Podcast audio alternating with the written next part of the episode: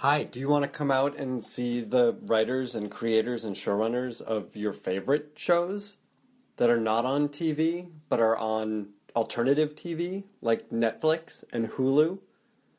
And do you also want to support 826LA? You can do that, both of those things, concurrently on February 21st at a live writers panel with Daredevil showrunners, our old pal, Doug Petrie, and his co showrunner, Marco Ramirez, as well as Melissa Rosenberg, the creator and showrunner of Jessica Jones. She also wrote the Twilight movies, so we'll talk about those movies.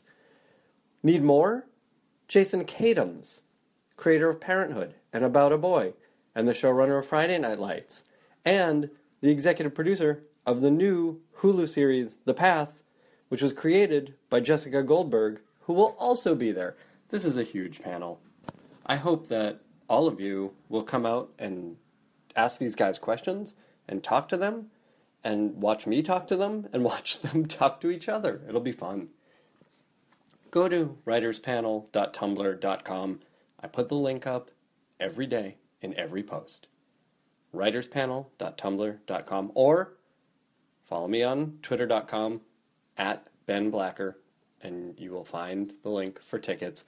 This is at the 826LA space in Echo Park, Los Angeles, California, America. And uh, seating is very limited. It's a small, cozy, intimate space. Synonyms who doesn't love them. Uh, so get your tickets soon. This is once again on February 21st, 5 to 7 p.m. Doesn't even ruin your day. In fact, it'll make your day. Hope to see you there. Writerspanel.tumblr.com. Now entering Nerdist.com. Today's episode is recorded at ATX Television Festival. This year's fest is June 9th through 12th, and you should be there.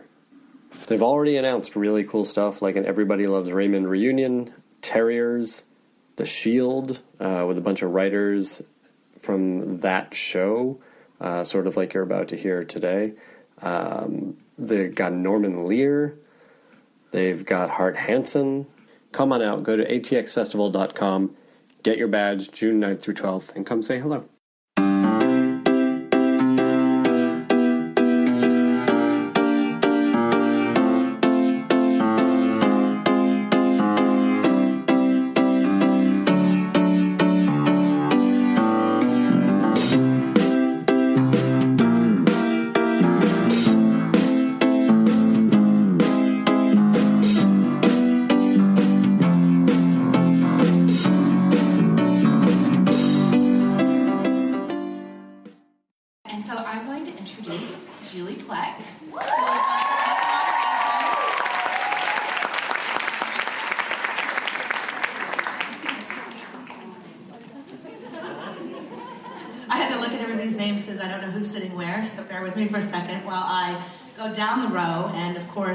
Begin the introductions with the world famous uh, and friend of mine, Kevin Williamson, who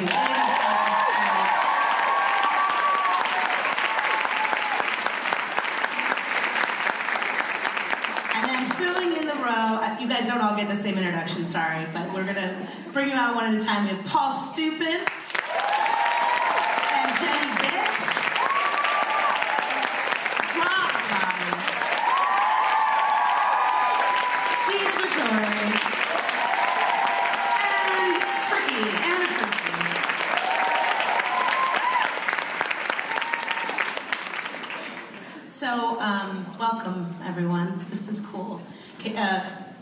I think that one of the reasons I asked if I could be a participant in this panel and moderate it is because I was both a fan of the show.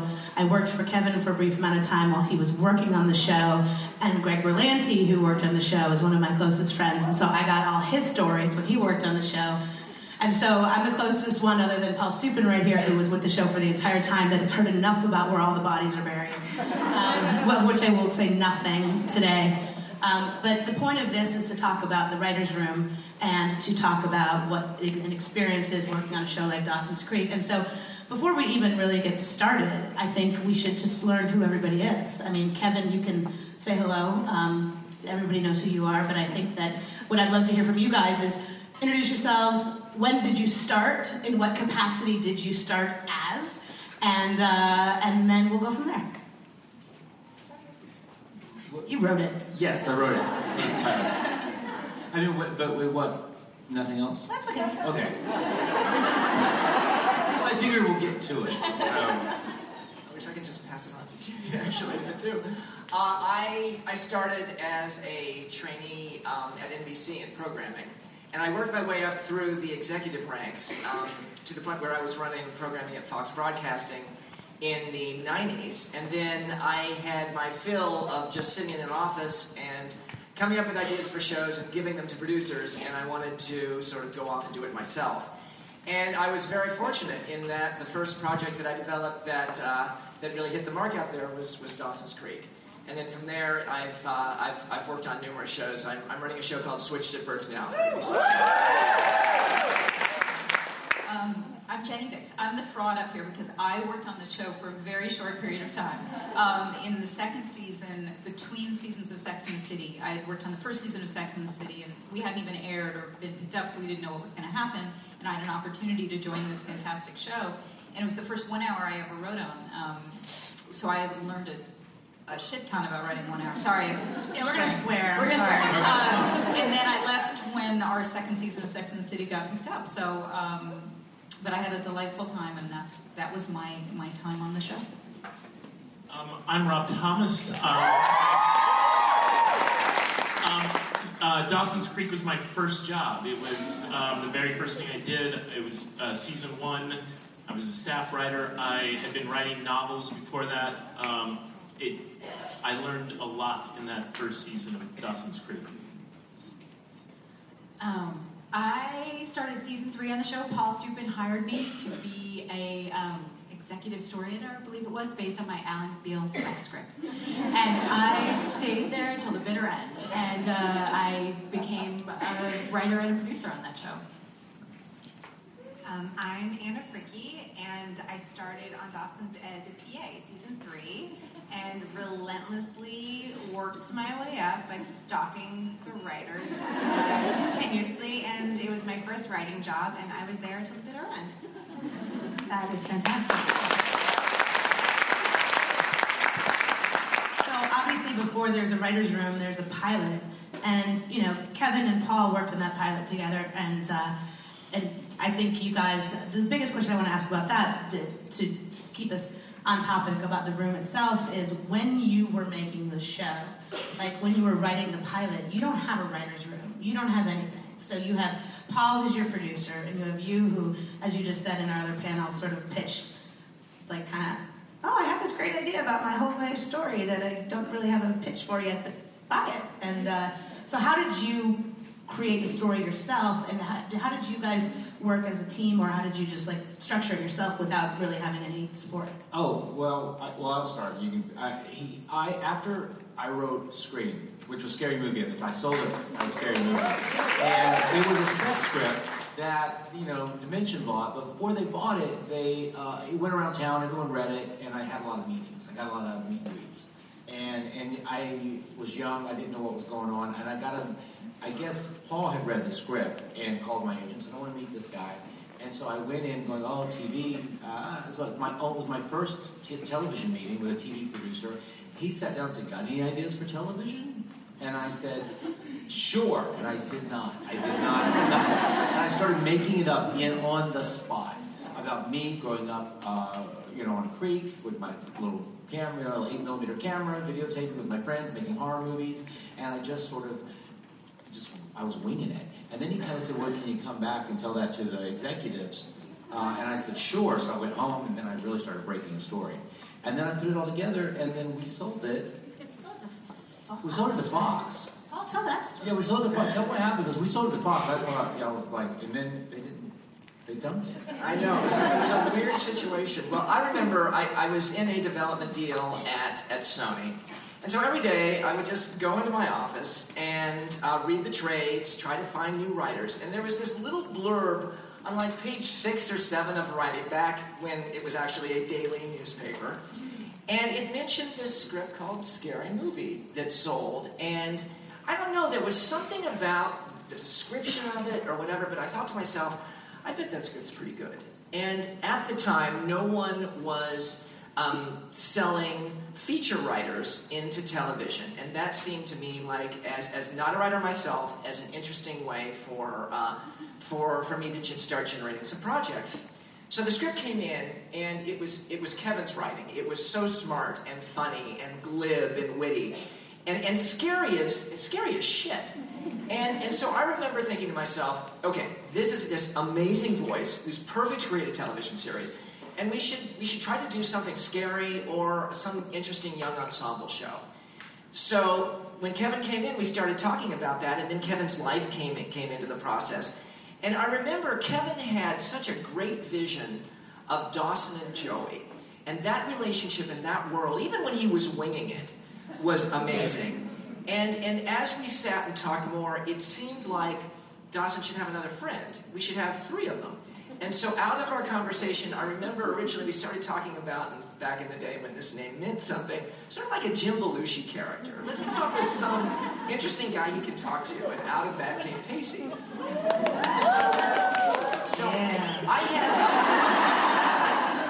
I had some relationships with Fox because I had been running, I had run programming there. So I took the script for uh, for Scary Movie, and I walked over to their drama development people, and I had a great way of selling it. And and I walked into the room and I said, "Okay, you've got to read this script. I've got an amazing pitch. Just read the first ten pages." And if you don't want to make a series with this guy after 10 pages, then, you know, damn it, I don't want to be in business with you. And, and it was the whole opening, scary as hell sequence. And of course, everyone who read it was interested. So we ultimately had the pitch, and we went over and we, we sold it to Fox. And then they shit canned it? Yes, then, okay, then this is a story I haven't It's a told. party of five story. It was so freaking annoying because we, um, I get this script in, and and from the minute that first draft came into my office, I knew it was amazing. And so I'm bouncing on the air, bouncing off the air. I send it to a younger drama development executive there first, who read it quickly, and and Jonathan Littman, who is now at at Jerry Bruckheimer, his name's on a million procedural shows. And Jonathan loved it. And then I'm feeling pretty good about things, and it's around uh, Christmas time.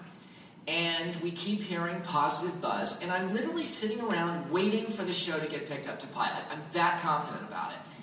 And and I remember that I get this call right right I don't know right before everyone braked, and they told me it was sort of good news and bad news. They picked up this detective show from me that ultimately lasted one night on one Saturday a year later that I don't even want to talk about. And and then they, they, they said, no, you know what, Dawson's isn't going to go. And I think what he said I was told because they were struggling with party of they five. were struggling with Party Five, and, and they, they didn't need another one. and, and they said something like, you know what, it reads like a period piece. And I didn't even know what that meant.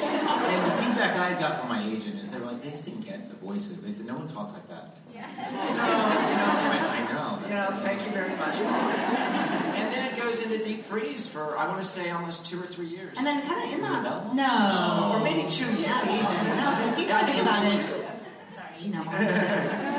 No, but I think uh, the WB was forming sooner than that. Yeah. Well, I think they. I went off and did this unnamed detective show for a year, right. and and then I remember the day after that show had its first airing and was canceled, I got a call from Sony. It couldn't be because the Scream was 96, Dawson's 98, it was only two years. So, okay, two so years. So it had to be less than two years. Then, then in 97 Okay, 97.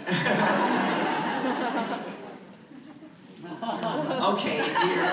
All right, all right. Jordan's But- here. He can tell. But we, we get this call out of the blue, sort of out of the blue, saying, you know, there's this new network coming up, the WB. They read the script, they have some notes, but they love it. And so uh, then they, they read it. We did some. The, the original script took place, the, I, I want to say, the week before school started in summertime, and they wanted to see a little more of high school. So we moved a little bit into the high school world. Yeah, and, and, they, and it was, uh, and we did a presentation, so we had to take out. Yes. We took out the grandma storyline. We took it. We just had Jen show up, and we didn't ever go into Jen's house because we didn't want to cast her. Right. Jen didn't, you're right. Grams didn't exist. We shot it for six days in North Carolina. She did, we just had an extra stand there from the from Dawson's window and go, Jennifer. Great experience. The the wise the wise selection of the WB, uh, picking up where Fox blew it. Um, a pilot was born, a TV show was born, and season one was born. And Rob is our singular representative, other than Kevin, of season one. So the two of you, I want to hear about what it was like for a YA novelist. Yeah, and I read the book. Well, just just to tell you, I I was convinced that well, we can't do this show like every other show. We have to have like unique voices. We have to have voices, people with visions, and and and, and you had found the you had found the novel. Yes. You gave it to me. I read it. So yeah, this is great. We thought we This could is hire this guy. This guy will be great. Uh, and, and then Go. Uh, I had, um, um, I had uh, at that time, uh, well, it's, it's, I won't bore you with the long story, but, um, but a, an executive at Sony had, had read my first novel, and he was pushing me to um, move into television, and he got me meetings out in LA, or he, he said that I'm going to give it to a couple producers. Um, Party of Five, which had been on the air and had been like a big show, and then this pilot, Dawson's Creek, and I remember thinking, oh, I hope Party of Five likes me. I hope Party of Five likes me. And I went to a meeting at Sony, and they showed me the, the presentation uh, to Dawson's Creek, and it changed on a dime. It was, oh God, I hope they like me at Dawson's Creek. This, this, I really want this show. This is the one I want to do. Um, but you have to. I was so green. I the, the, the, only screenplay I had written that, that had gone out. Um, a USC film school graduate who was working for the Texas Film Commission tried to rent a bedroom in my house here in Austin. I was 20, no, no, I was 30, 31, living in Austin, and um, and he had he he asked me to write uh, a romantic comedy that he could shoot for hundred thousand dollars, and so I had written. I had never written a screenplay before, and what I wrote was 110 pages of dialogue. It was just it was just one.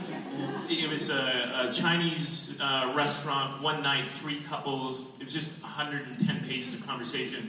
I did not like to, to look at a script now. You know, it's like there are action blocks. I didn't know this. Um, all dialogue, and like Jon Snow, I knew nothing uh, when I showed up there, and yet for knowing nothing, uh, I certainly had an, too much hubris uh, for, for knowing nothing. I, I've come up to, to Kevin, you know, 15 years later to apologize for what a dickhead staff writer I was. Um, just to, uh, to tell you a little story, I turned in my first script, and it was well received. Kevin and Paul liked it. It was, I was thrilled, but uh, I don't know. If, this is so dumb. It's so unbelievably dumb. If you ever um, see what happens in production with a final draft script, whenever you move a scene around or just shift paragraphs around, you get asterisks on the side of the page. And so Kevin had done his pass as showrunners always do on every show. And if you looked at the script, there were asterisks down every page, asterisks, revision marks. And I felt humiliated. I felt it looked like Kevin had rewritten every word of this script. And I could, it, it was such a blow to me. I thought every writer on the staff is laughing at me because I've been rewritten. And I took it very personally. And, and, um, yeah, it, it was. Keep and- in mind, I didn't know what I was doing either. it was my first show. I was watching VHS copies of shows, going, all right, there's 14 minutes till the next commercial break, and I was timing the ad breaks. And I didn't know what I was doing either. But um, I, but the thing I did, I learned, I, I, I learned so much in that first year, like how to get in and out of a scene, how to cut in as late into a scene and get out as early of a scene. So rather than these just rambling pages of dialogue, you have to be, you have to do it in 41 and a half minutes. You have to learn how to to deliver quickly, and it was an incredible learning lesson for me. So one of the things that you guys had to do in that first season was, you know, take the premise of a pilot and and turn it into a show that people would want to watch week to week. And we're going to end this session uh, at the end talking about like signature moments and the debate in writers' room, in the writers' room about you know should they, would they, could they. Um, but that being said, the one thing, the, the, the vivid thing I remember um, we'll talk about Pacey and Tamara at the end of the session. But the other favorite thing I remember is, is that in the finale, episode 13, I think, you know, it was Pace, uh, Joey and Dawson kissed. You had your your lovers, your teen romance, the, the, the relationship that was supposed to drive you through the whole series, in theory, if you read, you know, people, you know, books about people who've done this before, and you had them kiss. And do you remember at all, like, was that just a done deal? Was there debate about it? Well, I, I re- what I remember is that we were, what I was hoping to do with the show is to make it different than the teen shows that had come before it. It was a coming of age story, and we had seen 90210, I think, was even still on the air. And all of these other shows that James at 15, all these shows I grew up watching, I kind of wanted to defy them a little bit and twist them a little bit and sort of give it a little unique twist. And I always felt like they always kept the couple apart. All these shows kept the couple apart. And I thought, well, why don't we just not do that? Why don't we just bring them together and then pull them apart again, which is what you know? And I don't know, I, I don't remember actually that debate at all. I, I just remember that um, it was just a kiss. It's not like they fell in love. It's not like they got married. They just kissed. I, I remember. All me, Edwin McCain! But what did that kiss mean? You know, it's like, you know, it's like, I think we Circle always, track, circle track. I think we all we always knew we were going to build to, to that kind of moment at Well, the yeah, end. we kind of said it early on that we were going to build to it, and then that's why we had all that, and that helped us inform all these moments of, of, of the longing. You know, Joey longed for uh, Dawson, and I always thought that was, I think, you know, it, I think longing is. I, I always find myself longing for something, I, you know, and I just sort of feel like that's such a great emotion. It's such a great uh, emotional device for storytelling, and I love it when I get involved in a character and I just see them want something and long for it. And I enjoyed that journey, and I felt like we could only pay it. We had to pay it off. And, and I think it, we did this incredible episode where Joey's dad was in prison, and oddly enough, there was a prison right by the sewage treatment facility, right by the airport in North Carolina, which we used. The, the other thing I remember is we were going to use the resuscitation of Jen's granddad, who most of the first season is in a ventilator off in the other room, unconscious. And one of the things we were going to do is around episode 10, he was going to come back to life. We were going to get to know him, fall in love with him as a character, and then he was going to die, and Jen would be emotionally distraught, and that would push her toward Dawson's. But as the episodes came on, we couldn't figure out a way to revive Granddad. So ultimately, we ultimately did in the last episode where he comes out of his coma for like five minutes and then passes away. Rob, Rob, when you went in to go, I mean, obviously, you, I think Veronica Mars was your next big move. Um, it had its own, uh, it had its own sort of, you know, central love relationship at its core. Did you, did you say, like, I've got to go down this road because this is what I know? Did you say, I got to go down the opposite road? Like, what did you take from that Uh, Well, e- what Kevin just talked about, uh, the biggest lesson I learned was to not save stuff. You know, you won't stay on the air. Keep pushing. eh, Do not delay gratification too long, or people will get tired of it. It will get painful to keep watching it. So, uh, even you know, I, I went into a, a deal at 20th, and, and I and I would consult on shows, and it would drive me nuts because they would want to pace things so slowly. I'm like, I've been in Kevin Williamson world. Keep it going. Keep keep moving forward, or you will not be on the air to see season two. Um, I I think that was you know one of the. It's a good, it's always the question. You know, we did that, we struggled with that with Vampire Diaries. We were like, well, I just wanted to push, push, push, push, and tell story, story, twist, twist, twist, story, and you were, and there, were- people were like, they're gonna run out of story. It's like, no, we're not. The TV guys said, I don't know how they can keep this up. And we're like, screw you, yeah, we can. And then we got Veronica Mars, which I just have to shout out and say that is one of my favorite shows of all every episode and then some.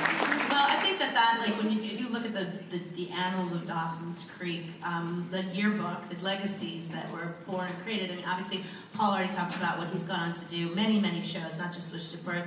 Rob, um, as all of you know, Veronica Mars, Party Down, now iZombie on TV. What you I mean, everybody that's worked on this show in some capacity or another has gone on to basically run or co-run series of your own. So why don't you guys talk about, uh, you know, what obviously what your legacy is, and then uh, and then what like what's one thing that you took from your experience on the show in, in terms of running your own show? We'll start with you again, Frankie. Because we're having eye contact? Yeah. Staring at you. Hi. Hi. How's it going? Um, I mean, we're just really awesome, I think, uh, for all of our resumes. Uh, I, um, I went on probably most notably to Men in Trees with Jenny and then Everwood and went on to create um, Being Human. And, you guys watch. um, but I think, you know, Dawson's being my first job was so formative because it was like high school in a way. It really took on the personality of the show. And, and I was there for four years and I really kind of grew up there and discuss, it was like film school for me. And I really learned from everyone who came through there, and obviously amazing writers came through there. So I mean, I'd say one of the most important things I learned from there, appropriately enough, was to love a room. You know, there are some shows who kind of run, you know, sending writers off into separate pods and they don't really communicate. But Dawson's was always really a room driven show, a really a group of people who stayed together all day, every day, and really communicated with each other and told stories and shared personal stories. And that was a lot of how we built the show up together. And I think that's one of the biggest things I've brought on to every show that I've done is like, let's get it all out there early on. Let's be silly with each other and let's share and be personal because that's where the good stuff comes in. Let's not be guarded because we were certainly not guarded at the creek. well, Liz Tigelaar. We actually should have been, but too late now. well, Gina, then, oh, well, actually, before, Gina, before you say anything, Anna, just give like the, the, the 10 second advice. I mean, you got in as a PA and you, as you said, tormented people until they let you write. But, like, you know, a lot of people probably in this audience are looking for that break or wanting that break. Like, what, just give them your, your nugget, your singular nugget of wisdom. I, I mean, I'll actually quote Liz Tigelaar, who you know, who is here in spirit, and and say what I try to do, which is, if you're trying to break into this business, whatever job you're given, just do that job the best you can, and don't sort of be waiting for the next thing to be handed to you. You know, stay hungry and just do whatever job you're given happily. Like get the lunch happily, and try to just try to be positive. And I think Paul was a really great boss in that way. Like he really wanted people to stay positive and have energy, and he appreciated that. And that's sort of the environment that was fostered there. It's like let's keep trying. So Gina, tell tell the room, this room, a little bit about yourself. Um, well, I, I actually, since I was there when Anna was an assistant, I can say that she was amazing at the job. And I also started that way too. I was an assistant to Greg Daniels when he created King of the Hill. And so the first, I was going to originally work in comedy, but as we know, women are not funny. And, um, I, like all the male writers that I met at that time were constantly saying to me, like, you, you need to do like Party Five or My So-Called Life, and that's going to be your thing. And I was just filled with my 20-something rage and uh, nearing the end of my 20s, unfortunately.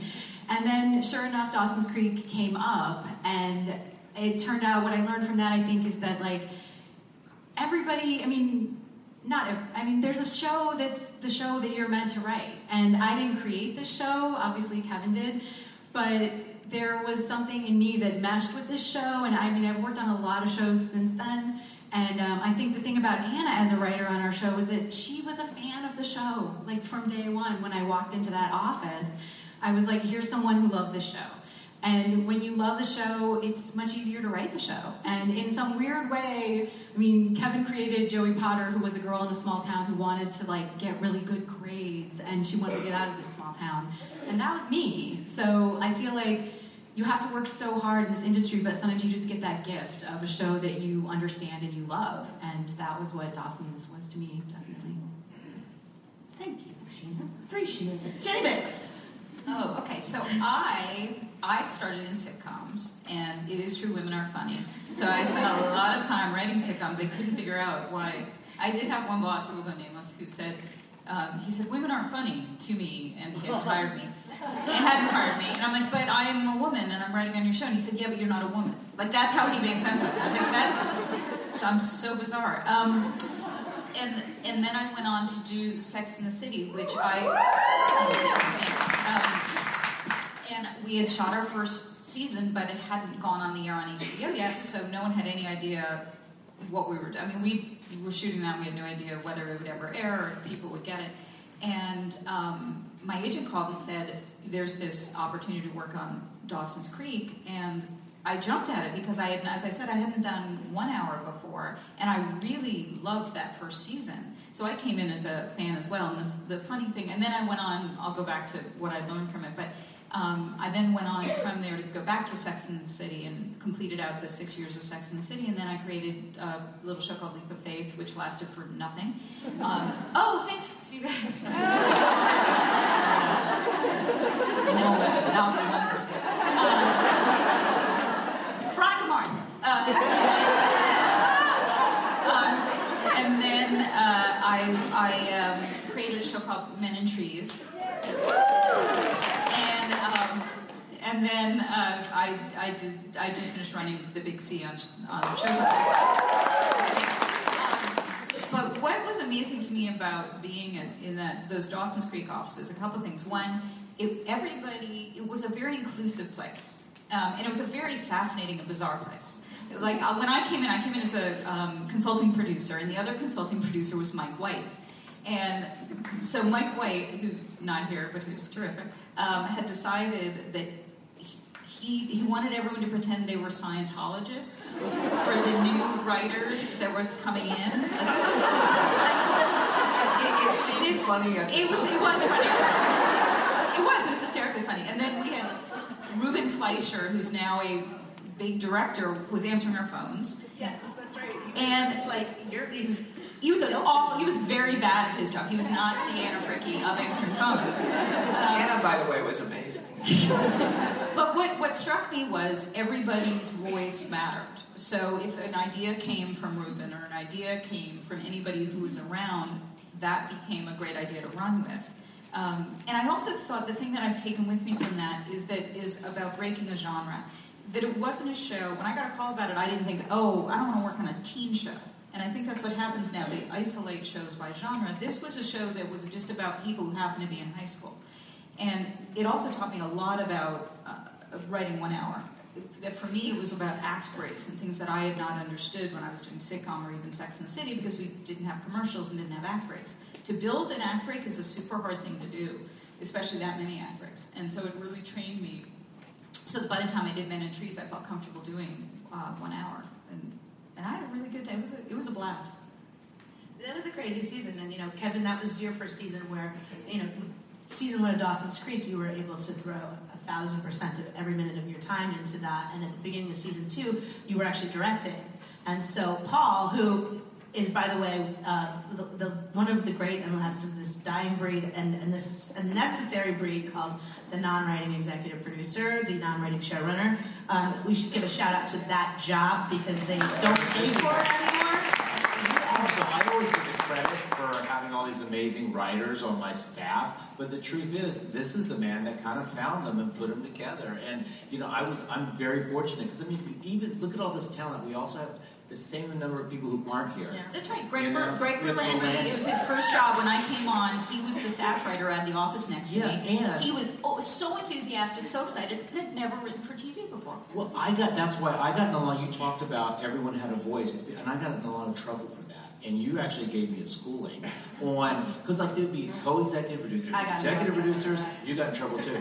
Co-EPs, consulting producers, supervising producers, It's a whole staff hierarchy. There's a hierarchy from staff writer to story, and I didn't understand it. It was my first show, my second job ever in the business, and I thought I could just talk to a staff writer the same way I could talk to a co-EP. And I thought that the staff writer, it'd be okay. Oh, oh you understand this thing, you rewrite it. And the co-EP's like, no, it doesn't work that way. And I had to be schooled. I honestly, you know, there's a respectful way to do things, and I had to understand and learn. And it took me a really, really long time. But that's sort of how Greg Berlanti came in as a staff writer and leapfrogged to EP. You know, it's In like, five minutes. you know, and, and so there's all the, you know, I just sort of, I would always go and sit by the person who was helping me with that script.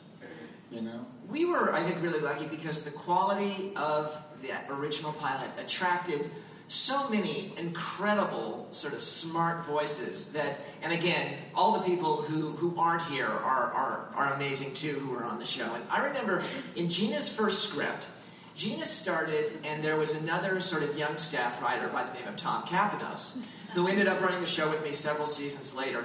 And they were both initially a little quiet in the room. And so they were kind of big question marks for Kevin and I in terms of what ultimately they would deliver on the page. So ultimately, we decided it was too much of a risk to have each of them write a script that might end up having to be rewritten. So we said, let's we'll give them each a half of one. We'll give them one script and we'll have them partner. And I remember when that script came in, both halves were friggin' brilliant. And it was just such an, an, amazing point of joy knowing that we have these brand new writers who are, who are capable of, of knocking it out of the ballpark. And I think we were lucky in terms of the people in subsequent season two, seasons as well. Um, when they came on, Mike White, who stayed with us, and, and Jon Feldman, who's gone on to run many shows himself. They were all great. Yeah, Paul did this thing that I remember that I've actually stolen from you, where you had um, second season, you had writers write the teaser as like an audition piece. Yeah, that pissed it, everyone I know, off. it made the agents so mad. You can't do it now because you. No, you can't I'm- do it now. But I'm telling you, like, it was a way of saying, like, you read Jenny Bicks's teaser, and you're like, oh, she can do it. Right. You know? I remember Maggie Friedman. I remember reading her sample. It was it was hard because the dialogue was such an important part of the show. And at the end of the season, when we were looking for new people, we thought, well, let's just have them do a sample scene. And, and asking a writer to do that who hasn't been in the room, even if they're really good, it's, it's always hard because there's certain rhythms to the dialogue and certain things that people who have been on a show for so long just know intuitively, which, which sometimes doesn't come through when a new writer tries, tries it for the first time. Um, you know, for just the 30 second, like anybody who is hearing things like Writer's Room and Breaking Story and Act Breaks and all that does like literally like no clue what we're talking about. Um, you know, the Writer's Room on a drama especially is the collection of people writing on the show. They all have their various levels. Like Kevin said, you're technically supposed to like talk to the people with the most experience and then the people with the least are supposed to kind of sit quietly and docilely and, and absorb and learn. And, um, and you work the stories in the room and then eventually a script gets assigned to a writer who then writes it. Then the showrunner will then give notes and, and often rewrite it. But ultimately, it's a it's a it's a collaborative experience that has both good and bad sides to it. Um, the Dawson's in its trajectory had a very very interesting path because it had Kevin as a showrunner, and then um, and then it had after a few false starts, it had Greg as a showrunner. Oh, wait, and, there was a show. They hired a showrunner for me. Oh, that's right. We want to say. Don't. I remember That's that. right, because I was believe a I worked baby. with him. I was a baby, and they hired someone over me to come in to run the show. And so, and I'm being like the child. I'm like, yes sir, yes sir, yes sir. And I just was just yesing. And like, that whatever. lasted about two and a half weeks. Rob, you were were you had he been was he Yeah, gone yeah, from- got it. You were there. So what was Yeah, that you were like there as a with Chuck. newbie You were trying to there. watch It was that dynamic? strange. Well, I mean, I knew. And I, I didn't have the I didn't know I had the power to say no, we can't do that. Right. Um, it, it, it was. It felt like you had two masters. Um, like because there Kevin was the voice of the show, yet the guy you were dealing with day to day was technically the showrunner, and you were trying to figure out how can I write something to please all parties. I remember you and Jon Feldman came to me and said, "We came to work on the show because of you," and, I, and, that- and that actually encouraged me and gave me empowered me to sort of, you know, Yeah, they don't just let you be a showrunner. We- if you create the show. They're usually they're like, "You're nice, you're sweet, thank you for your hard work," and then now we're going to hire this super experienced person to come in on top of you, and and you kind of have to listen to them a, a little bit, and and that's how Dawson's kind of started. But I I remember It's not always to, to the WB's credit, um, the that that weird marriage wasn't really working altogether too well. And and I remember after it was after just a, a, a few weeks, it, it became clear that, that the dynamic that Kevin and I had was was weirdly being affected by the presence of this other person, and and it was undermining Kevin's voice. And I remember the studio discussed it with the network, and the network said, you know what, we're putting our faith in, in Kevin and Paul. And it was my first show. I had never produced anything.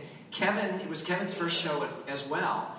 But, but ultimately it turned out. Yeah, no, And it's it was great. the network's the network's faith in, in us, which which did it. And I think somewhere in the, in the audience is Jordan Levin, who ran the network at the time. Who was there to- went on to run the network. So Um, yeah, and congratulations for having the foresight to take the show. Um, so, basically what you have is a dynamic where you guys are coming in, say, season three, Gina and, and bright-eyed little PA Anna, and we'll talk about creatively season three in a minute because I have questions. But um, but you know, when when Rob did the show, there was only a pilot to look at. When Jenny did the show, there was this delightful little pocket of 13 episodes. When you guys joined the show, it was a phenomenon. And so, what what did it feel like when you walked in? What did you have something specific that you were like, I really like this piece of the show, and I'm going to make sure that I defend it to the end of time, or they're going in a bad direction. I'm going to make sure that I that, that I get my ideas in here. Like, what were your key desires entering into that world? Oh my God, I had just been an assistant, and when I left being an assistant, everyone said, Your job is to make the showrunner's job easier. And I didn't have any grand plan, I just over prepared. So at that point, there were 35 episodes of Dawson's Creek in existence. You're right, it was a little bit harder than starting at the beginning. But luckily, I had a friend who taped everything, and he gave me all the tapes. And I still have the terrifying notebook where I basically did a beat sheet for every one of those 35 episodes. And I just started, what Greg Daniels had taught me was like, what is this scene? What is happening? What is the dramatic one sentence encapsulation of that scene and how it moves the story forward? And I just sat there and I was thrilled to be getting this job and I watched all 35 episodes and outlined them.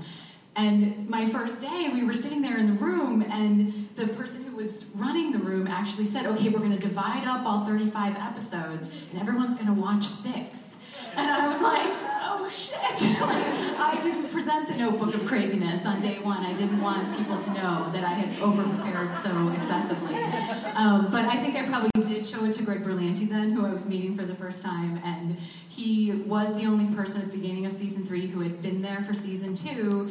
And he had the, the voice of the show, which is, I think, the expression that just came up a second ago. And, and that was what you need and what we needed that year. And by you know episode 12, Greg was was in charge and was the showrunner. Yeah, the famous story is Greg was his very first paid TV writing job, season two. He was the only writer that returned for season three. Um, with just a nice little bump because they were like, "Hey, well done, son." They brought in at least two people on top of him, and by three months into the the third season, he they were both gone, and he was in charge with Paul. And he was um, just a, they wouldn't yeah. just let him because he once again I didn't have the experience when I came on. He didn't have the experience, but I remember we knew we were like you know the voice of this show. I had to I had to leave the show at the end of season two. I had other obligations, whatever I was I can't whatever I was doing at the time, and I I was a you know the show Greg's the closest thing we have to me in terms of mimicking the voice Yeah. of the show, and I just Greg had the voice and he had the characters and he had the, the perfect sensibility. And it's hard when you're right when you're when you're hiring season three and you're replenishing the staff. And in this case, we, we knew Greg was great and, and we took a shot on two upper level people who didn't have that same sensibility. And and, it, and it hurt it hurt the show. You need to you need to kind of like live it and breathe it in your core. Like like Gina, you were saying you were a fan, and Anna. It, well, let's get back to you. Were you a fan? Yeah, I was. Or was it just a job? It was just a job. I was just trying. No, I was a huge fan, and you know, I think when I first came on, there was the PA. In addition to not wanting to mess up the lunch orders, um, I really just wanted to to learn from these brilliant people, and just in terms of what drew me to the show and what I wanted to preserve when I went on to it was was that longing. You know, like Kevin was talking about the longing. I think this show is one of the original great shows that really found a way to make that last for a long time and find new ways of wonder. And I, I grew up in a small town in Maine, and I really identified with these people. And the show was simple in that way, but to do things that simply is complicated, like to really get to the heart of people and really get at the core emotion is complicated, and it's hard to to stretch it out over as long as we did. And that's what we were just trying to do, honestly, every day, episode to episode. And, and now that now that enough time has passed and any any hurt feelings could probably be very easily smoothed over, what is one thing during your reign there that you feel like, yeah, that I, I had a part in that, and what is one thing that you were like, I can't believe we did this? And you don't have to answer the second part if you're uncomfortable, but it's a group process. We all do it together. So what's the thing you're like, oops, Oh, oh my God, can I start with this? Because they're both going to be from season three. Obviously, the oops is 308, which is the Thanksgiving episode. And this was a moment of terror when we wrote that very quickly. And I mean, the good memories when you write something really quickly are just that it was a group effort. But like, that was a point of, I just didn't know if we were going to go forward or not. It was a real low point. And then, of course, that same season, um, possibly still one of the creative highlights of my life was when we got to episode 320 and I, I wrote this episode that we did that was sort of a Rashomon style episode that, that we did in the room. And and it was um, it was the episode it's the episode where Dawson finds out that Joey and Pacey are together. And you know we were in the room and I had had dutifully broken the whole thing out and Berlanti just came to the room and said I want the third act break to be the first act break and then we just started messing around with it, playing around with it, and it was so fun, leading to the ultimate moment. For me, it was a great moment. I was in Wilmington, and we had, had table reads. We were still having table reads. And of course, nobody reads the script before the table read, especially not season three, episode 20. like, everybody is over it. And um, so they didn't understand the structure of it. And so the, act, the actors and everyone in the room responded in the moment to the story. So when you're in the story room, theoretically, you're, you're making all these decisions based on what you think will work. And they were, you know, perhaps for the only time in my career, like really excited um, to do the script, and uh, it was an awesome experience. And one of my sisters is a teacher, and I told her about it later. She said, "You had a teaching moment," which is what it feels like when you really get through. And that was that was my Dawson's Creek high. What about you? Uh, anybody else down there have a special story? you know, I remember being in the room and talk. We were talking about this last night, trying to figure out the timing of it. But we were starting to talk about um, a gay character, and this was a really big deal. Now it seems so obvious that you can put a gay, gay character on TV. But I walk into this room and they're saying, "Okay, let's just have a gay teenager." I'm like, "Wow, this is." I was coming off Sex in the City. I mean, I had seen a lot, and I was like, "That's insane and fantastic." And in fact, we started to. We're trying to figure out when the kiss actually happened, which I'm sure you guys know. Season, season three. Three, Season season three, three. yeah, that's so right. we have started in two just to build towards that, Right. and it was it was amazing. And Kev, I remember when you and I were sitting around and like just chatting about season two and deciding to add a brother sister character. You know. Yeah, we needed to open up the world Yeah. we knew in season two and do go beyond just four. A lot of people said the show's too narrow. There's only four characters. We needed to expand the universe, and we did. We always planned to bring on more characters. And I, I look, this show was always autobiographical. And it- every single character is one side of my personality. You know, I was sort of the poor kid that grew up on the wrong side of the creek. That, I'm from Goose Creek, North Carolina. I'm from the real Dawson's Creek. And then I, would, I was also the, the wannabe Spielberg who filmed the shows in the backyard of said creek.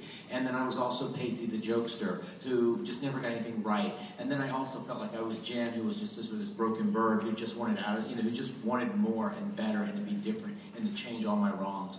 And I, I felt like I was a little bit of everybody, but there's no one to express the gay side. I was a small kid in a small town who was growing up gay. And there's no secret that there are two leads were Dawson and Joey, two male names. It was my only way when I wrote the pilot to sort of express that. And and and then when the show got popular, I thought, well, maybe, maybe I can do this. And we started talking about it. Started talking about it. Um, I think with Berlanti, and and I had to pitch it to the network. I was terrified. I remember on the phone with Susanne Daniels pitching it. I wanted a gay character. And by the way, I didn't tell them until we already brought Jack on. I always knew I wanted Jack to come out of the closet, but I wouldn't tell anybody. And I didn't even tell him. And and and then I called her up and I said, I want to do this. It's really important, and I do think it's the evolution of the show, and I do think it's the next step in the show, and I do think we should do it. And and because the whole and I pitched it with the idea that if we bring Jack on, let the audience love him, let him come out of the closet, then suddenly Joey he's going to have to turn to someone, and it'll bring her right back to you know who. And so she listened. And That'd be. Dawson at the time. And she, she listened and listened and listened and said, you know what? She suddenly, the thing that I thought, the one thing that you touched on in the writers' room is we- it was all about us sharing personal stories. It started out with my personal story, but once you get in the writers' room, you start listening to other people's personal stories, and they start to take shape, and suddenly they find their way onto the board, and they find their way into story. And even the, you know, the coming out story, and, and Susan Daniels was brilliant at the network at the time, and she said, just make sure you tell Joey's perspective. Don't make it just a coming out story. We've seen the coming out story. Make sure that we see Joey's reaction to it. I want to see it through Joey's eyes, this young girl who thinks she's in love with this guy. And And it was so beautiful because it was so it was as deeply personal for Greg at the time because he had actually just come out to his Yeah, parents within the last. And he had shared that story with me about the school and the poem. That something really happened for Greg in high school with that uh, the, the English teacher and the poem, and I was just riveted to that story. I'm like, uh, uh, keep talking. Yeah, no, it, it was beautiful. I was with those two when they were working on the episode. We were in New York actually, and um, and Greg and Kevin they each split up one episode over the other. We're going to do it in one episode, and I went, no, no, we got to have Casey, the poem, all of that in one, and we'll end it with with with Jack denying he's gay, Yeah. and then we'll keep it going next week. And then that, you know, that storyline, which they delivered on in, in season three with the kiss beautifully, and you know, and made Jack a really wonderfully realized gay character on television, all the way to the to the end when Deputy Doug uh,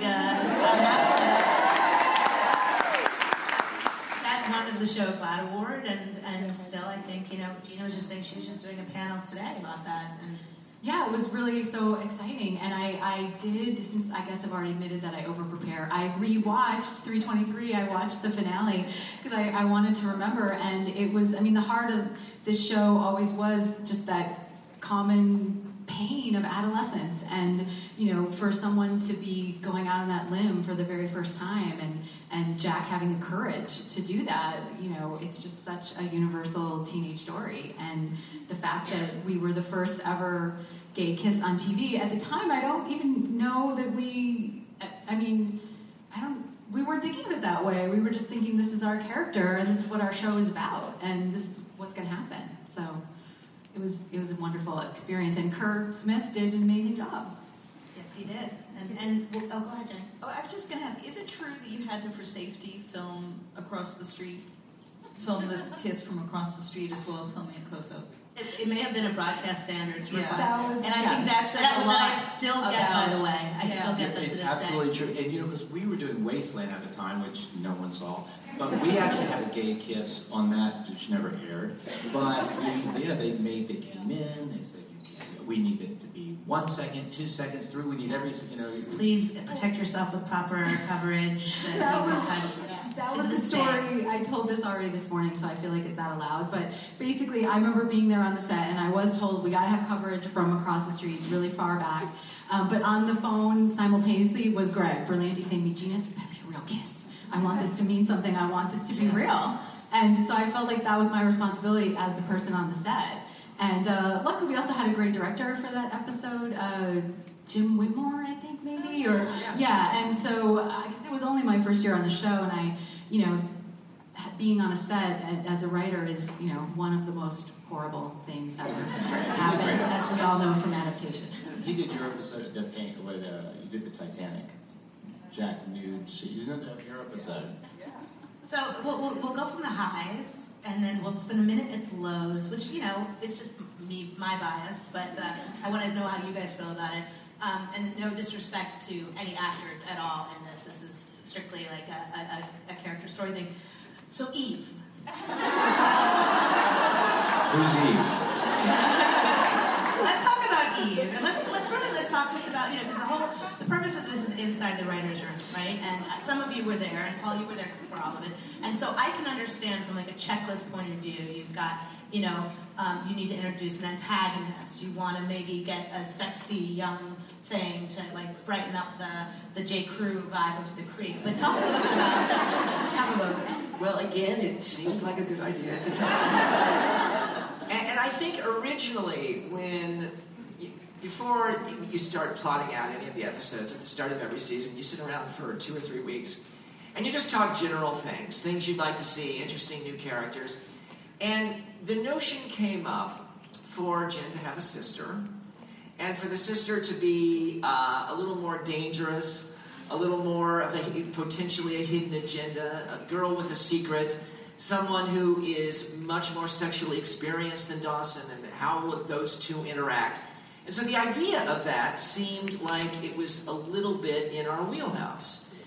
Flash forward to the premiere of season three, where Dawson and Eve are fooling around on the boat, and Eve is doing something to him which causes him to crash the boat into a dock. And that's where I think we started to go wrong, actually. I was, I was not involved with the show at the time, and I was watching as a fan to see how it continued. And it started, and I was like, Dawson's getting oral sex. and, and there were issues with the network. There were issues in terms of how we shot it, obviously. There were issues of what we could show, and again, talking about coverage. We, we talked a thousand times about exactly what would happen, what, what head would go out of what frame, and whatnot. And, and then after that, and again, it, it still seemed racy, but it seemed potentially real. And then around episode three or four, the notion of Eve's hidden agenda started to take over the story. And then it started to, there, there's questions started to pop up as, in terms of is she really Jen's sister? And then the phrase long con came into into the writers' room, and that's a phrase I never want to hear in the writers' room. By the way, that's that's how you get out of casting mistakes. Like Yes, and, and that's how that's how everyone involved in the show is potentially asked to leave if it doesn't work. So anyway, I mean, we, we, we explored that, and, and I think it, it brought in sort of a, a different element that got us away from the longing and the more uh, the more universally, um, you know, just the more universal themes and archetypical themes which our show dealt with so well. And, and you guys on the end, was that something that was contentious in the room? Or was it like, you know, because I've been in a room, I've come up with some of the worst stories of my life and been like, this is great. You know, and then and in hindsight, been like, hmm, I don't know if that was so great. Were you, what were you feeling at, at the time? I am the only person who was in that room season three. Um, I mean, I think it's like when you're new and I don't know that I wish I could say I was the person who had the courage to say, I absolutely think this is a terrible idea. I mean, it's like be part of being on staff is whatever is on the table at that moment, you pitch on that and you try to make the best possible version of that. And you know, certainly at that point, it was my first year on a one-hour show, and I mean, yeah, I I think I honestly, in some weird way, lucked out because I only wrote half of 305. I never wrote Eve. Like I never had to write the character, so it worked out fine for me. somebody somebody asked me on Twitter, you know, I said like, what what questions do you have, what things do you like, what you know, what sort of still sticks in your craw a little bit. and we'll get to the finale and the choice soon, but um, but it was the sort of the Eve's disappearance as though none of it had really ha- happened. It was, and I haven't done that um, in my own stuff. You know, like there's there's that character that you really wanted to make work, it didn't work, and then suddenly that character's just not there anymore. Um, but was there was there talk about like how to how to pay that off or? I think we we just moved on. I mean, we had. I mean, honestly, the truth about season three also is that like I mean I know there is all the stuff about the boat and all that, but you know the end of 301 I believe is Pacey and Joey on the dock and Joey's crying and Pacey's comforting her.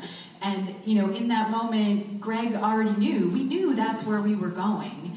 And if you look at it, it's right there, and it's what the season is going to be. And then we knew where we were going for episode 12.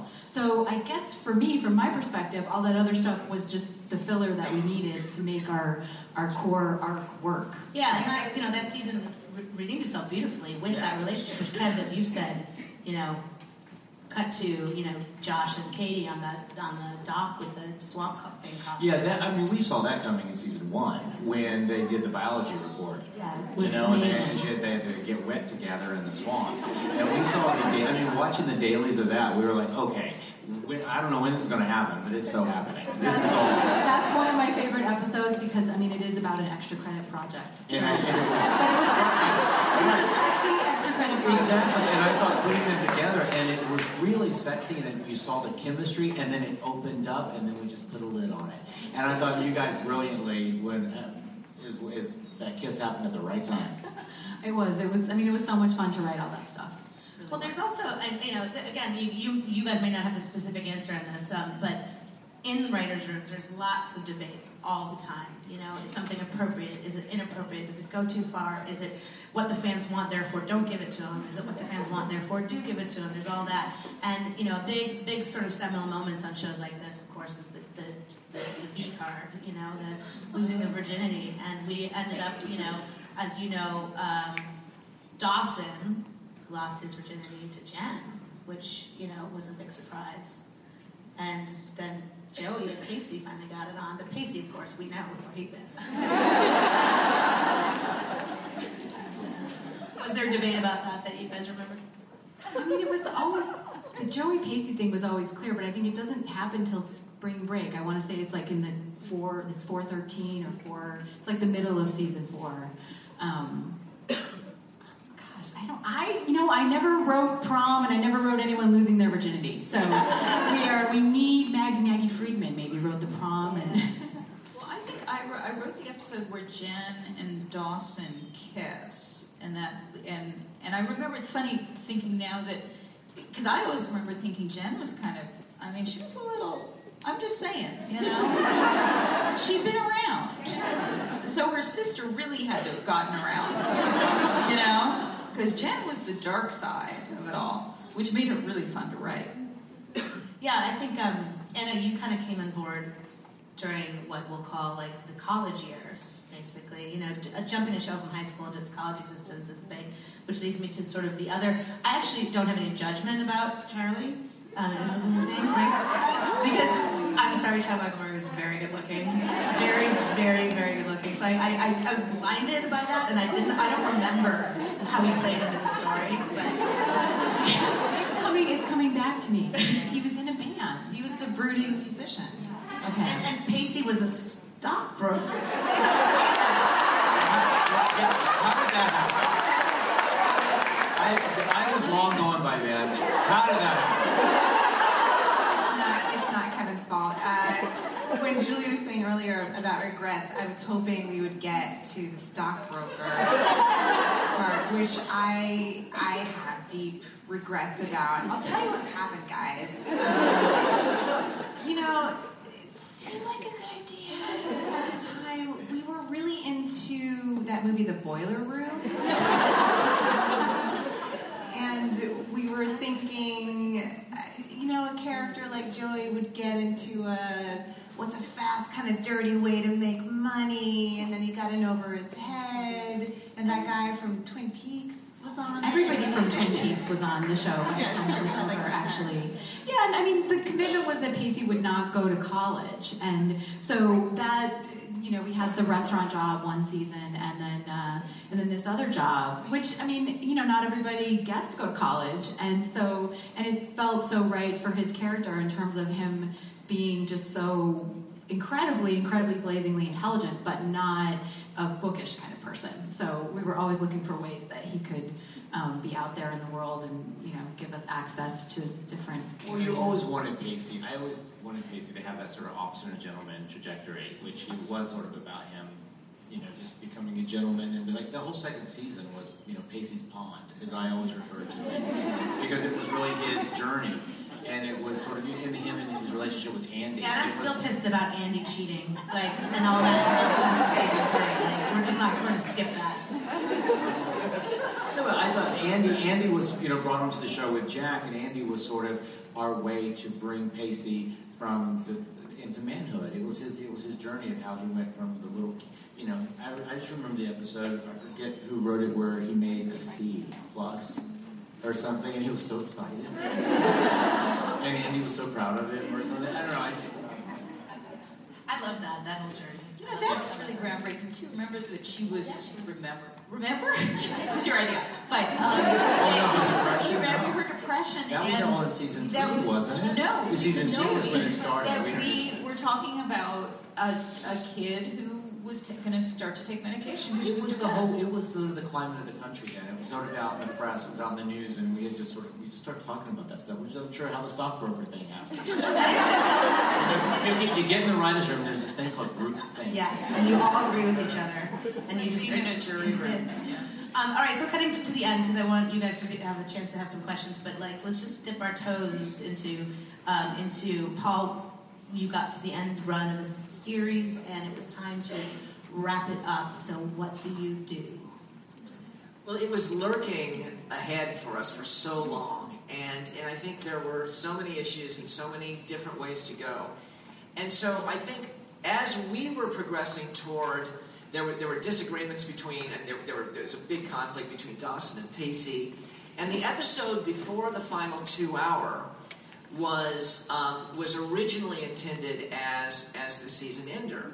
And then, as that was being written and formulated, the thought came up, and I think it was originally generated by the network, but we all got excited about it as well, that it would be fantastic to get Kevin back to do a you know to do a, a spectacular two hour which really wrapped things up beyond just this, the season finale that would ultimately become the series finale Wait, that's why there were 24 episodes? yes so so then the issue became how can we do it in a way that is still true to the season but that gives enough creative leeway for kevin that he didn't have to be so so tied into all of the story specifics that last season and then out of that came the idea of jumping ahead several seasons, several years. Yeah, they pitched that to me. It wasn't my idea. They came and, and I was I was like, how am I going to do this? I don't know the ins and outs of every character and every every turn and choice that was made in the last how many seasons.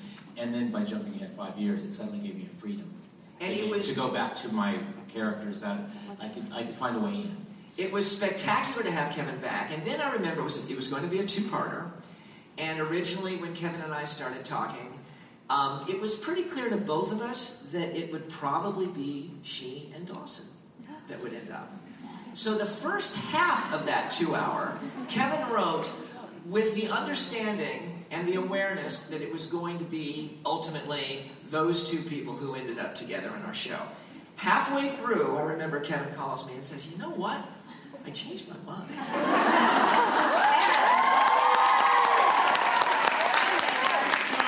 still people that have come up to me this weekend to want me to tell you they're very angry. but there are just as many people, I think, who are quite happy. I remember sitting with you, and every day, we were working on a movie. Every day, Kevin would be like, Dawson or Pacey?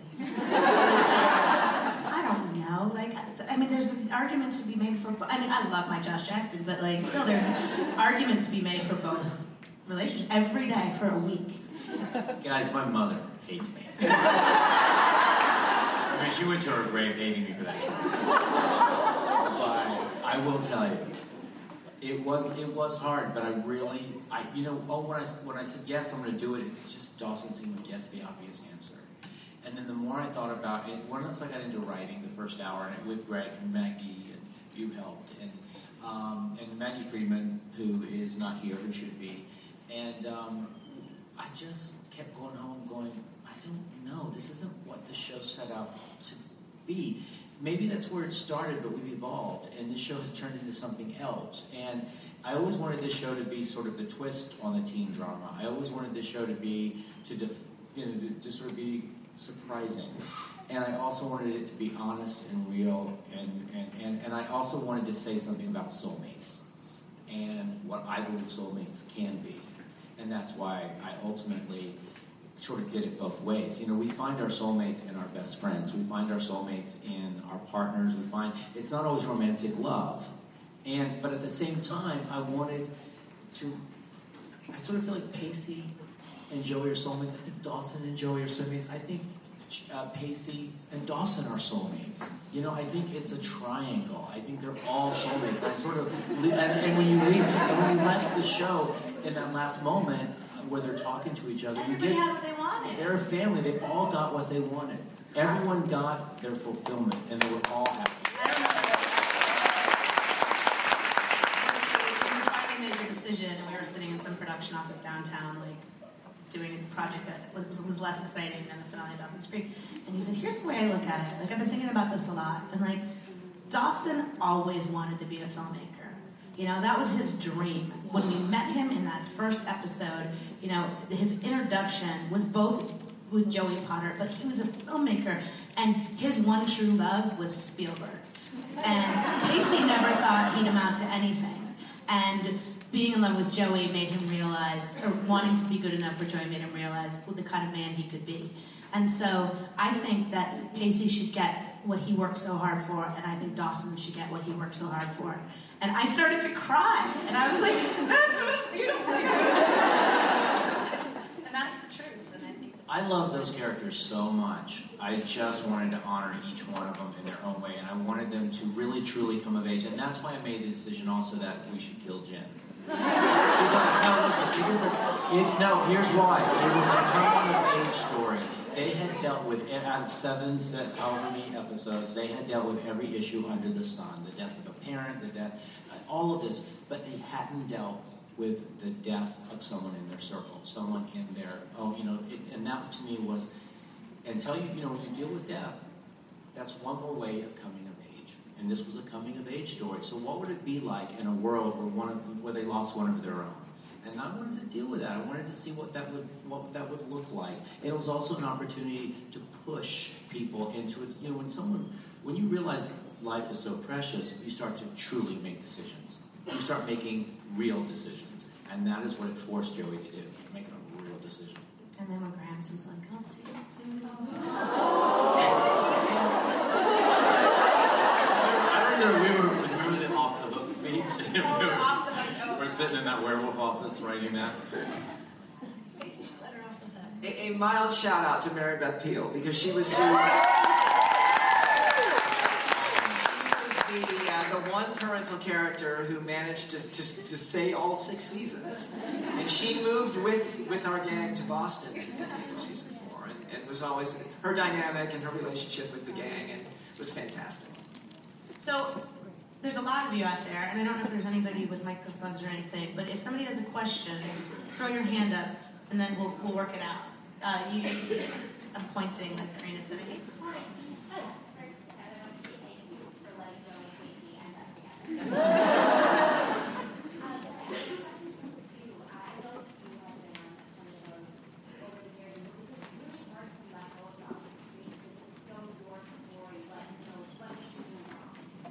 Well, um, lawsuit? No. Uh, I- The question is, how hard was it to move on uh, when you when you were walking away from your own story? it was impossible. It was hard. It was so hard I stopped watching. There were tears. It was. I cried. I remember. Um, I remember. Yeah, I remember when I made the decision. I was with you, and I, and I, you know, we cried, and then I had to go down and tell the kid. I had to go down and tell the cast, and I cried then, and then I kind of, I, I did. I, I probably did it the wrong way, but I disconnected, you know, and I just let it go.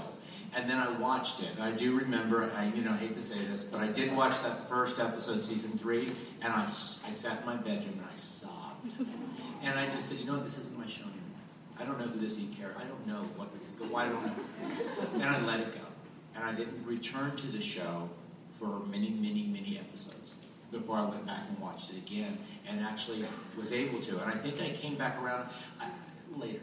Yeah, yeah, and, and you were able to kind of like give the ending of all the characters that you knew and loved so much. And I, t- I tuned in from periodically, like you know, Greg. I was you know close to uh, Berlanti, and he would be like, "Watch this episode, Kevin. Just give it. Just watch this one."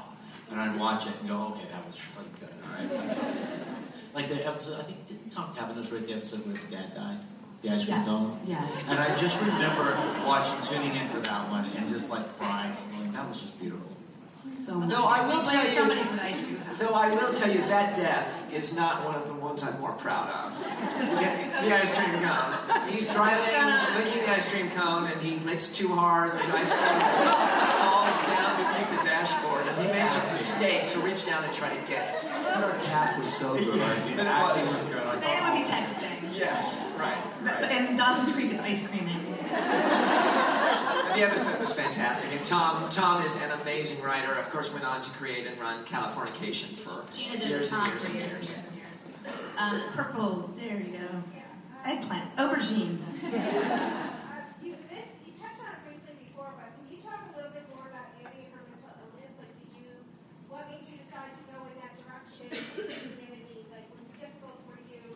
Was there any opposition from networks or anybody about that storyline? The question is, was there any opposition from networks about the Andy mental illness storyline, or what, what were the struggles and hurdles of trying to actually do that at the time we were doing it? I don't recall any, you guys can maybe speak better to that. I do know I feel like it ultimately sacrificed her character and we lost her because I felt like there was almost no getting her back after we took her down too too far. But I don't. But I think it's continued in season three, did it not? It did and that's why I can't into recall. season three, and, and Paul might know more of. Um, I mean, I think when we first talked about it, the issue wasn't um, medicating her as much as it was how far were we going to show behavior that was not the norm. And I think that was always the struggle for the character to not sell her out and not make it a character that people couldn't identify with. I do remember getting a, a phone that? call from somebody Yeah, who worked on the show. that. There was a script that came out, and, a, and somebody who worked on the show from, um, from North Carolina called and said, "I have a real problem with this with this story beat." And we were like, "What? God, sorry. What do we do?" And he just said, um, "My mother deals with this, and you're handling the medication part of it wrong." And we were like right, rightly chastened and and and kind of course corrected right away. It was it was always a, a hard situation when we bring in actors originally to provide basically kind of a temporary love interest for one of our key characters. And and the character of Andy McPhee originally was going to there was going to be a short romance with Pacey, and we so fell in love with the actress that we wanted to try to come up with a different way and a different a different element to explore with her and another way to keep her on the show.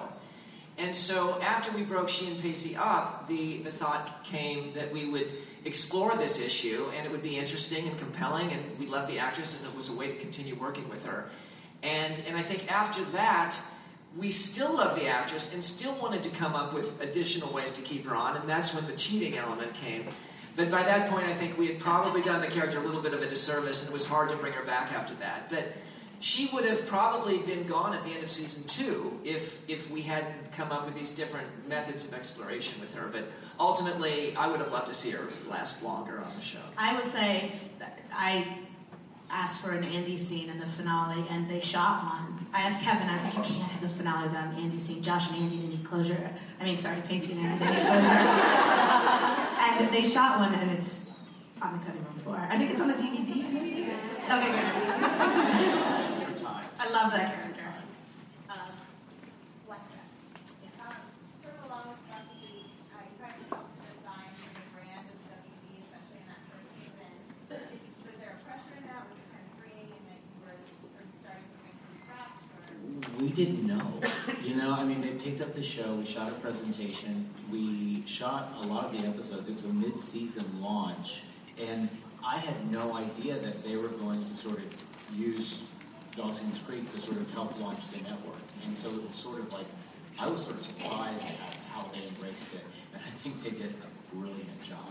I mean, because it was sort of Buffy and Dawson's Creek was that one night, and they really sort of supported both shows. And I don't know, it was a blessed experience, quite frankly. Rob, when you went on to do uh, Veronica Mars, did you get any of the, well, Dawson's did this kind of stuff, or were you able to Uh, kind of do your own no, no. Uh, a, a show starring Taye Diggs called Kevin something. Kevin Hart. No, no, not Kevin Hart. Kevin, Kevin Hill. Kevin Hill. Like that was the show. I mean, it was UPN uh, my first year, and that Taye Diggs show. Every that was that got 95% of the uh, the promotion, and we were just kind of we were the their other drama that kind of got shuttled away. But um, the, the Dawson's Creek experience, that first season, it was. I mean, even you know, 16, 17 years later for me, it was the closest thing I've ever been around to a sensation. Like it hit hard, like in a big way. You knew from the day we uh, launched that we're you know we are an important show on this network. I'm I've been searching for that thrill uh, ever since. Uh, I think to this day in my career, I've never seen, uh, at least in shows that I've been involved with, a show launched and promoted as well as the WB did. They plastered the country, and certainly Los Angeles, where we were, with billboards and buses. And, and the image was so iconic and beautiful. And the song, originally the Paula Cole song was used in the WB promos, and ultimately we decided to use it for our main title. But I We feel couldn't get the original. Yes, we Which was? the Alanis Alanis Morissette. And that was a heartbreak, but we embraced Paula Cole. And I feel like the WB kind of made it a hit before it was even on the air. And and luckily that that campaign created expectations which I think we, we, we managed to, to fulfill. But that was an amazing an amazing promotional um, I, I did I did put that. Paula Cole song into uh, Veronica Mars. Did I? My little shout out uh, back to Dawson's Creek. Seeing there, she was uh, she was very angsty, and she sat and played uh, songs to underline her feelings, and she went straight to the Paula Cole. I, I had her re-record the song about three seasons in, just because I thought it would be fun to freshen it up a little bit. But it wasn't. ultimately, what she sent in was a little too angsty, angsty, and just not didn't feel right. So we ended up not using it. But uh,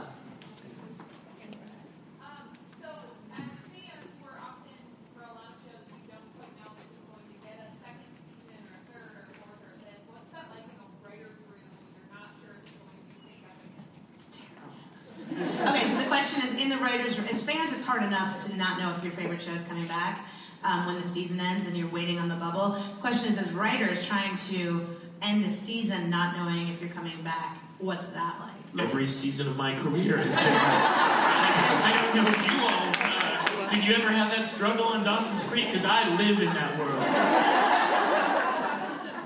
Yes and no. I mean, but, but it's true. It's like what I, I'm trying to think of. of um, well, you usually don't because you know halfway through, don't you? If- No. Oh, not if you're a bubble show. Oh my God. Oh, I know all about bubbles. Um, I think we've all lived there. we've all lived there. You just Well, don't I, know. we actually, I worked on something where they said, end with a cliffhanger. And we were like, are you sure? Because we don't know about our ratings. We're like, end with a cliffhanger. And we did. And then they canceled us. And we never got to finish the story. I mean, I actually I got the thrill of working on Parenthood one season. And I don't think I'll be giving anything away to say that like at the end of season five it was a full season of 22 and you know we, there ended up being a season six and there were additional episodes but we had to protect for that in the room because we were sitting there thinking you know I know obviously you know it was Jason's baby and he had to protect for that possibility so every story that we talked about and came up with had to lead to a place where it could be the end. I think that's the word, the word protect. You kind of protect for. You kind of like, even if you do a cliffhanger, you, you know how you can get out of that cliffhanger, but also if that is the cliffhanger, you kind of hopefully maybe emotionally resolve, resolve the show a little bit so that the audience won't feel so unhappy. It's mean. It's mean. but now we're doing that. Pink shirt back in the side. I was in high school when it came out, and I remember all the news was like the dialogue was so shocking. What shocked us at school was the Miss Jacobs story. I forgot to go back to Miss Jacobs. She's saying um, it got lauded for you know the dialogue being so adult and so shocking, but what actually shocked teenagers was not the dialogue, but the, the Pacey Tamara Miss Jacobs teacher student thing. Kevin. I, you know, it was a very like in the pilot. They when she came in and rented Summer '42, there was, you know, I love that movie. I thought it was just so nostalgic and so sexy, and I wanted the show to sort of have that sort of feeling, this Capeside, this sort of mm-hmm. summer town, this sort of beach town, and I just wanted to. At the time, there were several storylines in the news where, you know, those situations were happening, and it was just sort of in my head, and I just sort of thought, well, what would happen if, you know, let that be the Summer of 42 modern day version of it would be what? And I thought it would be a nice little place to take Pacey. That's sex you'll never have. I do remember the network, the network was very, very supportive of it, but I think they were happy when it was over. Green jacket. So the last episode, you see Dawson running around, like the network's calling me, they want into the show, they want this, and they suggest walk the dog. Is that really what was being portrayed at some point in your time, well, while you were writing this? I'm sorry? The, the network um, in, the, in this in, in which episode? The very last Oh, in the finale, um, Dawson's running around. I need an ending. I need an ending, and somebody suggests walk the dog. walk the dog, and they also, he's, you know, sitting around with his friend, he's like, I couldn't make this stuff up. And did, have you had that feeling? Was that mirroring you and your experience? Does it mirror your experience? No. So I think it was just. There's, there's always, I mean, everybody, there's the, the, the whole beauty and, and sometimes um, complication of network notes is, is, is. I is. did have to come up with walk the dog because they wouldn't let me use the word masturbate. Yeah. That's where I thought you were going to, and I was like, I was trying, my head went back to the pilot, which was, it was how often do you masturbate, how many times a week, and they made me they said you can't say the word masturbate. And I remember Jon Feldman, who's not here, came in with a list of. of I mean, he. I said, well, what else can we say? And we went through the whole like there was a li- everyone had a list of what to call it, and then we just sort of like I don't know we some we made up off the dog. I don't know why, how it came about. Yes. Um, obviously, Dawson's existed before social media, and thank God there was no Twitter back then. I'm sure you would agree. Um, But I'll be back. Yeah, I'm sure you would agree. Um, I'm just wondering what role, if any, the fan reaction, because it was such a polarizing fandom of Dawson and Joey versus Dawson and Pacey. I'm wondering what role, if any, that plays into the writer's room, and also Jason Palmer's resident. Jason Palmer says hello. oh, Jason. Oh, Dawson's desktop. Um, so the question is how um, social media, not being in the day and age of social media, were you aware of the polarized factions of the Dawson and Joey versus Pacey and Joey, and did the fan reaction have any influence on you, or were you just blissfully ignorant? You know, yes and no. I mean, I, I knew that there was a certain audience that wanted Pacey and a certain audience that wanted Dawson, and you know, and for I, I was a purist. I, to me, it's always Dawson Joey, Dawson, Joey, Dawson, Joey, and but I didn't know. You know, I didn't know the, the percentage. What I really wanted was a crystal ball, and I wanted to poll the entire audience that was, was still watching the show. and Go, who would you rather Joey end up with? And it's impossible.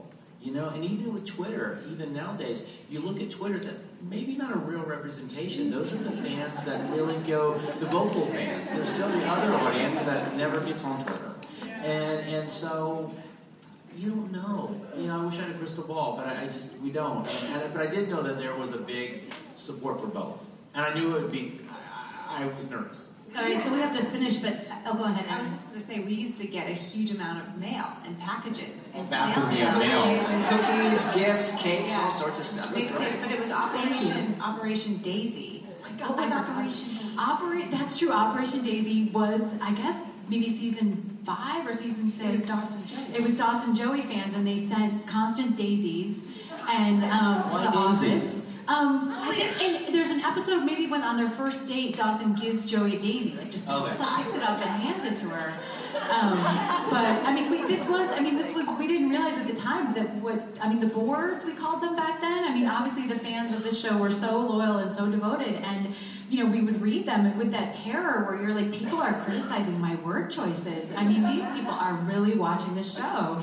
And it was amazing to feel that. Um, but we, you know, we certainly, you know, obviously the, uh, the creators had a vision of how to play out the stories and that's where we went. So that leads me to my final, quickest answer that you can think of, which is either one, the other, or no comment. Um, when the show came to an end, would you were you rooting for Dawson or Pacey? Anna. Pacey. Pacey. Pacey. Pacey. Dawson.